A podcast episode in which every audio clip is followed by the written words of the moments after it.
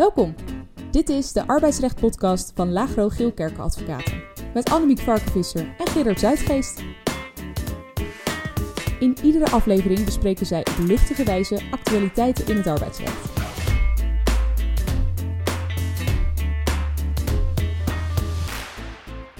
Welkom, we zijn weer terug na de zomervakantie. Yay! ja, we hadden, we hadden eigenlijk nog gepland om voor uh, afgelopen zomer uh, nog één uh, aflevering te maken. Maar dat is helaas niet gelukt. Want door de vakantieplanning kwam het allemaal net niet uit. Maar nu zijn we er weer. Elke twee weken een nieuwe aflevering. Met ook, zoals jullie hebben gehoord, een, een, nieuwe stem in de aankondiging. Het, het kan allemaal niet op. Nee, en vanaf deze aflevering gaan we ook onze podcast iets anders indelen. Mhm. En we, we bespraken natuurlijk steeds één onderwerp per podcast. Uh, Ja. Maar de arbeidsrechtelijke onderwerpen die raken een beetje op. Uh, die zijn niet eindeloos. Uh, dus we doen het nu iets anders. Ietsje anders. Uh, want we starten met het aanstippen van de actualiteiten rond eerder besproken onderwerpen. Dat komt jullie bekend voor. En daarna kiezen we één of twee interessante uitspraken van die week, of eigenlijk twee weken. En die bespreken we dan. Niet alleen, niet alleen de uitspraak zelf, maar vooral de context daarvan en het belang van die uitspraak voor de praktijk. Dus iets meer actualiteit in de, in de podcast. Want de bedoeling is dat als je ons volgt, dat je op de hoogte bent en blijft van de belangrijkste arbeidsrechtelijke ontwikkelingen. Vanuit het perspectief van de, van de praktijk voor, uh, voor werkgevers. Ja. Ja, en over volgen gesproken, we hebben nu aardig wat volgers. Zeker. Uh, maar volg je ons nog niet, doe dat dan. Dat vinden we heel leuk. En we horen ook graag jullie feedback. Zeker nu de podcast ja, in een nieuw jasje is Ja. gestoken, zijn we benieuwd hoe dat voor jullie werkt. Oké, okay, nou dan gaan we nu door met het inhoudelijke deel. Ja. Wat moet je weten? De nieuwsflash. Ja, dus uh, eerst de, de losse uh, items, de recap. Want er zijn best wel wat nieuwtjes sinds uh, onze laatste opname. Zeker. Want begin van de zomer werd bekend dat de wet uh, Werken waar je wil uh, eindelijk is aangenomen door de Tweede Kamer. Ik geloof dat alleen van Haga, uh, FVD en PVV tegenstemden en de rest -hmm. van de Tweede Kamer dus de volle breedte voor. En op 27 september vindt het voorbereidend onderzoek door de Eerste Kamercommissie plaats. Dat, dat krijgt dus een vervolg. En Ja. de invoering op 1 januari 2023 lijkt dus nog haalbaar. En tegen die tijd staan we natuurlijk nog een keertje wat uitgebreider stil bij deze, bij deze wet. Ja. ja, en dan per 1 augustus 2022 is de wet transparante en voorspelbare arbeidsvoorwaarden in werking getreden. Die kun je bijna niet hebben gemist als je met het arbeidsrecht bezig bent. Um, en even heel kort samengevat houdt dat in dat de werkgever een uitgebreidere informatieplicht in de arbeidsovereenkomst heeft. In beginsel mag er geen nevenwerkzaamheden beding meer worden overeengekomen, tenzij daarvoor een uh, rechtvaardiging is. Ja. En het derde punt is dat er een iets uitgebreidere scholingsplicht is voor de werkgever. Ja, ja. en die, die nevenwerkzaamheden, dat zal wel loslopen. Maar die Ja. scholing, daar is het laatste nog niet over gezegd. Dat gaat Zeker. echt wel, denk ik, wel impact krijgen. Ja, en wij raden met het oog op deze wet aan om, om ja, de arbeidsovereenkomst nog even te laten nalopen om te checken of alles goed is geregeld. Ja, ja. Dan daarnaast op 2 augustus, dus een dag later, is het ouderschapsverlof uh, uitgebreid. Mhm. Van de 26 weken ouderschapsverlof ontvangen ouders nu 9 weken een uitkering van het UWV van 70% van het maximumdagloon. Uh, en dit is dan om te stimuleren dat zowel vaders als moeders ruimte hebben om in de eerste levensjaren van de baby wat meer betrokken te zijn bij, Ja, ja. bij de opvoeding daarvan. Altijd Ehm, goed. En om voor het betaalde deel van het verlof in aanmerking te komen, moet dat verlof in het eerste levensjaar van het kind zijn opgenomen. En daarna kan het ouderschapsverlof nog wel worden genoten, maar is dat niet meer betaald. Ja. De wet heeft directe werking, dus ouders met een baby van minder dan één jaar uh, nu, die kunnen dat ouderschapsverlof, voor zover ze dat nog niet hebben genoten, kunnen ze dat uh, nu Ja. opnemen. Ja, dat is een meevalletje. Ja. Als laatste het wetsvoorstel certificeringsplicht voor bedrijven die arbeidskrachten ter beschikking stellen. Die, dat wetsvoorstel is gepubliceerd en de internetconsultatie is op 25 augustus, dus heel kort geleden, afgerond. Ja, zo op het eerste gezicht lijkt dat wetsvoorstel maar beperkte werking te hebben voor de praktijk. Want het lijkt zich te richten op de herinvoering van de ja, vroeger geldende certificeringsplicht voor uitzendbureaus. Maar dat is een vergissing als je denkt dat die impact uh, maar klein is. Want in mijn visie is die impact enorm. Want het wetsvoorstel houdt in dat alle bedrijven die arbeidskrachten ter beschikking stellen, ook al is dat dus er maar eentje, uh, verplicht zijn om zo'n certificaat te verkrijgen. Het gaat dan niet alleen om, om uitzendbureaus, maar ook om bedrijven bijvoorbeeld in de sociale werkvoorziening, die werknemers uh, uitzenden naar uh, reguliere arbeid. Het gaat om consultancybureaus die opdrachten doen bij, bij, bij opdrachtgevers. Het gaat om bouwbedrijven die personeel aan elkaar uitlenen. Nou, ik denk dat het hele forse impact heeft. Dat levert voor die bedrijven niet alleen een hoop administratie op om aan die certificeringsplicht te kunnen voldoen, maar ook moet er een waarborgsom van 100.000 euro worden gestort. En bedrijven mogen na invoering van de wet ook geen arbeidskrachten meer inlenen van niet gecertificeerde bedrijven. En dat certificaat wordt alleen maar afgegeven als de onderneming aan alle relevante wet en regelgeving uh, voldoet. Hè, belasting betalen, arbeidsrecht. En, uh, nou, dan moet nog helemaal een beetje worden uitgekristalliseerd hoe hoog die lat komt te liggen. Uh, en het doel is natuurlijk om een gelijk speelveld te creëren en de uitleenmarkt. En om excessen tegen te gaan. Maar ik denk dat uh, de wet, uh, als die wordt ingevoerd, echt een forse impact krijgt. En we gaan daar zeker, uh, we gaan daar zeker in een later stadium nog op terugkomen. Ja, beginnen met de uitspraak van deze podcast? Nou, nog, nog één, één puntje. Want jij oh. hebt een, uh, een, een, mooi artikel geschreven voor arbeidsrechtadvocaten over MeToo en ja. uh, de ontwikkelingen in de rechtspraak over grensoverschrijdend gedrag. Uh, nou, daar weet je echt kennelijk veel van. en de kern van dat artikel is dat de arbeidsrechtelijke rechtspraak strenger lijkt te worden ja. Bij de beoordeling van grensoverschrijdend gedrag. Mooi, mooi artikel. Dankjewel. Maar laten we dan nu ja. naar de uitspraak gaan. De uitspraak van de week. Ja, de uitspraak van de week voor de eerste keer. Het is nu nog zomer. Voor de meeste mensen is zomer een feestje. Soms wat veel alcohol. En we kwamen een hele recente uitspraak tegen waarbij alcoholgebruik en arbeid, ik zal maar zeggen, elkaar ontmoeten. En de vraag is of er sprake is van voldoende grond voor ontslag op staande voet. Ja, en in de uitspraak gaat het over een werknemer die samen met uh, haar collega meedoet bij de vrijdagmiddagborrel bij een klant. Ja.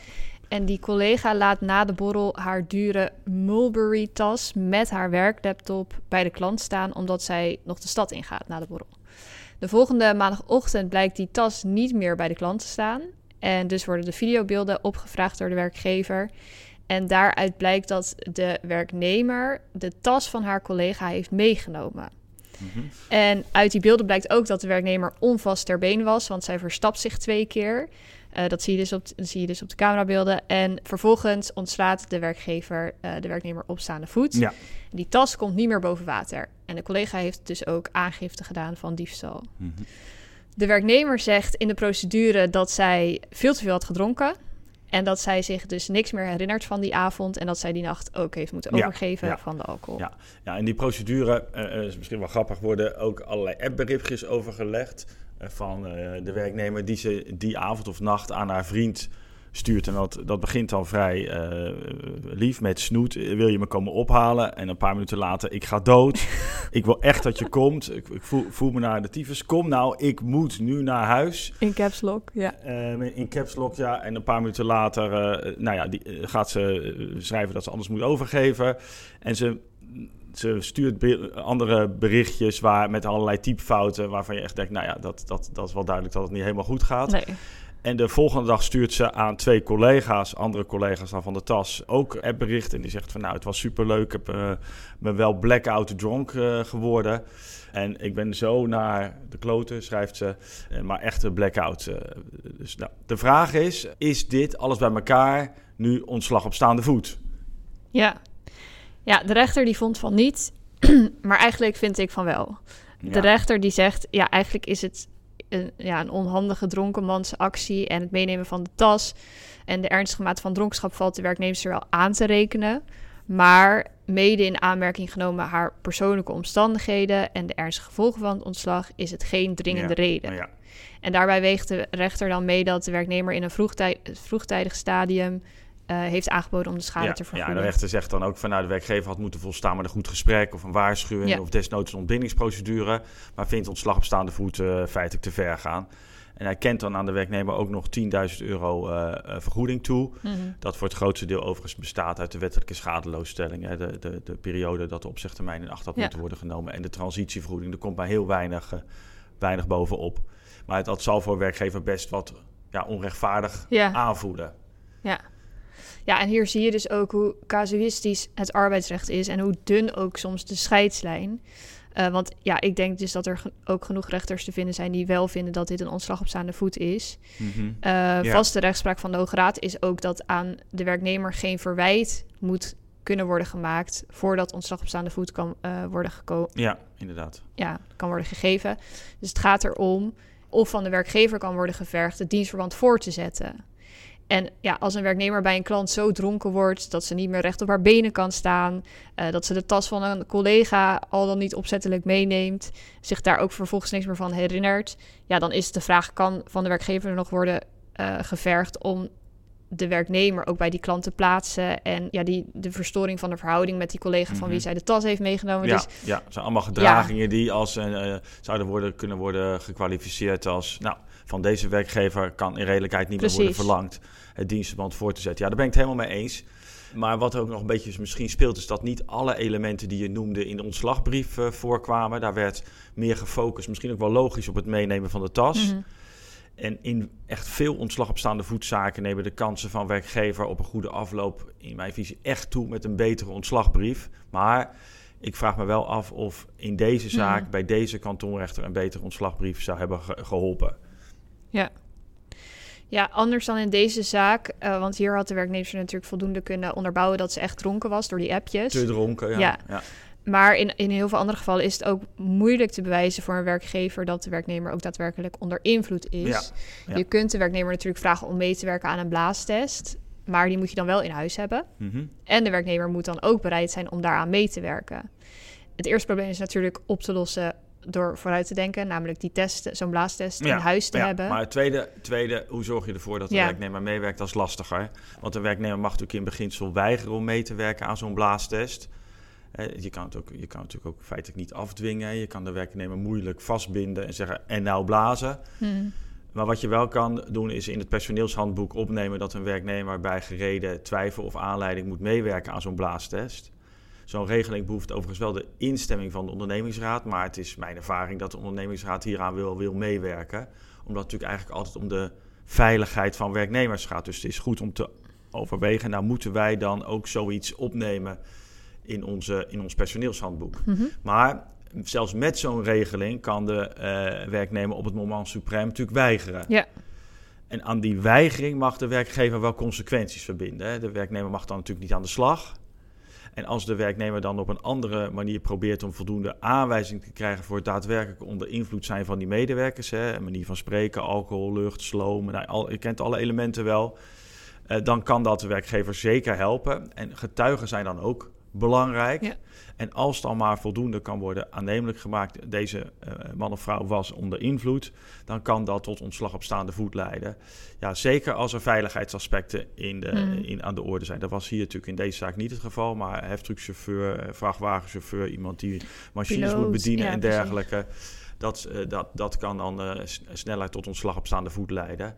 Ja, en soms bijvoorbeeld bij een verslaving of als de werkgever, of als de rechter bedoel ik, de gevolgen te ernstig vindt, dan zal zo'n ontslag op staande voet het bij de rechter toch niet houden.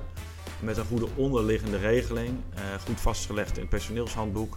Dus een duidelijke controle daarop en een goede ontslagbrief heeft een werkgever wel alles aan gedaan om het dubbeltje de goede kant op te laten, te laten vallen. Dus ja, ons advies is, kijk daar nog eens een keertje naar, hmm. want uh, met, met enige regelmaat komen we dit soort kwesties in onze, in onze praktijk uh, tegen. Ja. Ik denk dat dit het was voor vandaag. Ja, dit was het alweer, joh. Gaat snel. Ja, daarom. Die nieuwe aanpak.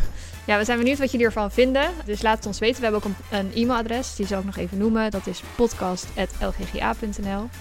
Uh, volgende keer dus weer een update. Ja. En een actuele uitspraak. Dus tot dan. Tot dan. Tot de volgende keer.